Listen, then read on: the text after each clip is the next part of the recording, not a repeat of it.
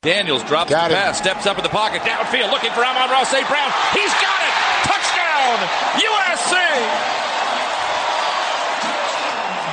The Mater Dei connection. The true freshmen team up on a long bomb, and it gives the Trojans some breathing room. They lead 25 to 14. How do you do? There it was, the first touchdown pass, first of many, no doubt.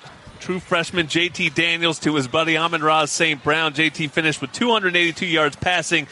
That's the most ever by a USC freshman quarterback in his debut. Jordan Moore and John Jackson welcoming JT for the first time to the show. Uh, you listened to that, that that highlight. How did that feel in the moment, uh, connecting with Amon Ra on a bomb to uh, to get you on the board? Uh, yeah, it's like a moment of relief. You know, when you get your first touchdown in the Coliseum, uh, you get to hear all the fans, and you know, you, you take the second to really listen and, yeah. You know, really taking the moment and uh, how special it is. You know, did you know it was coming because you had the perfect coverage? you apparently did. You jumped all over Pete's I, call. I, you said he's got him. He's got him. Hey, I didn't jump on his call. I just got a little excited. But the, the, but you, you, you, had him in, in, the perfect one-on-one situation. And of course, Amon-Ra ran a great route, and the ball was right on the money as well. Did you know it sort of coming as you came up? yeah. So you know, I was going into the fourth quarter, so uh, we all came to the sideline. Um, Coach Helton told us in the huddle. He said, "No, we got a touchdown call O line. If you block it up, we're getting in the end zone right here." okay. And uh, so when as soon as he was talking about that, I knew he was talking about the uh, you know the tight post. Right.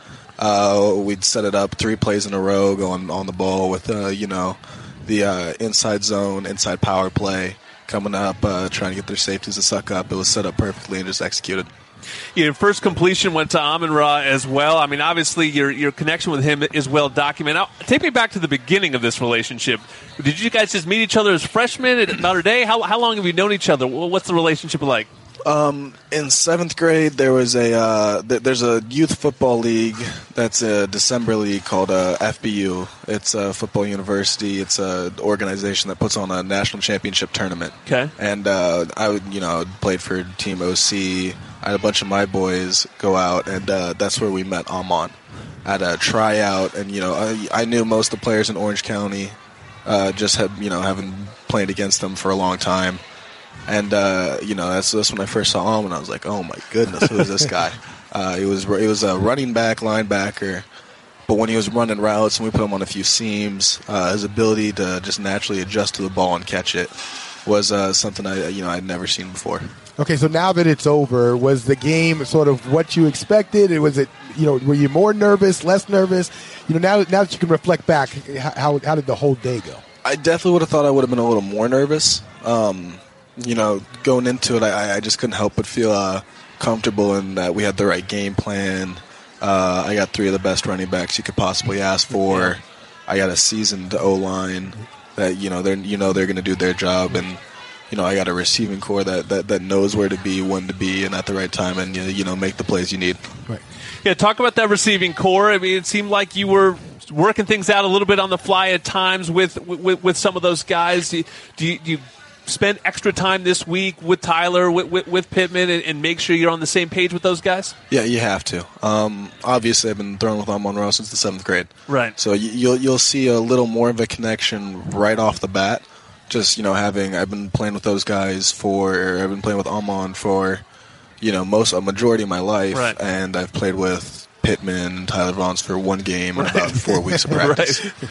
So. And it's hard too. I would imagine. I mean, it was just we talked about this on air you had to have the quarterback competition, and so those guys had to sort yeah. of split reps between three guys. It was what it was, but now at least that you're the number one, does that help a little bit? That hey, it's like every rep's going to come with you, and, and you can you know sort of gain ground that way. Yeah, absolutely, and you know to a certain extent.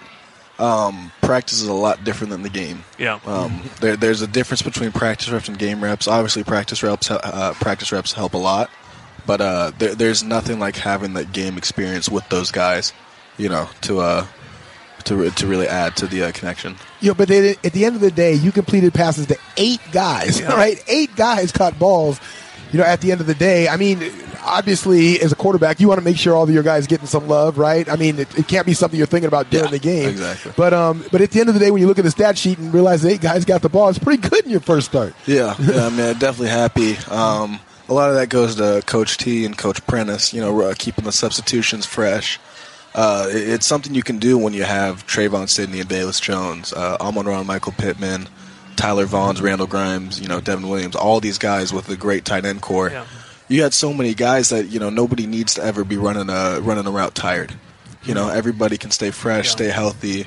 Uh, you, you know, Coach Helton talked about it. We walked out of the game with, uh, you know, I think 21 freshmen playing, um, and nobody getting injured because of uh, you know fatigue. Yeah.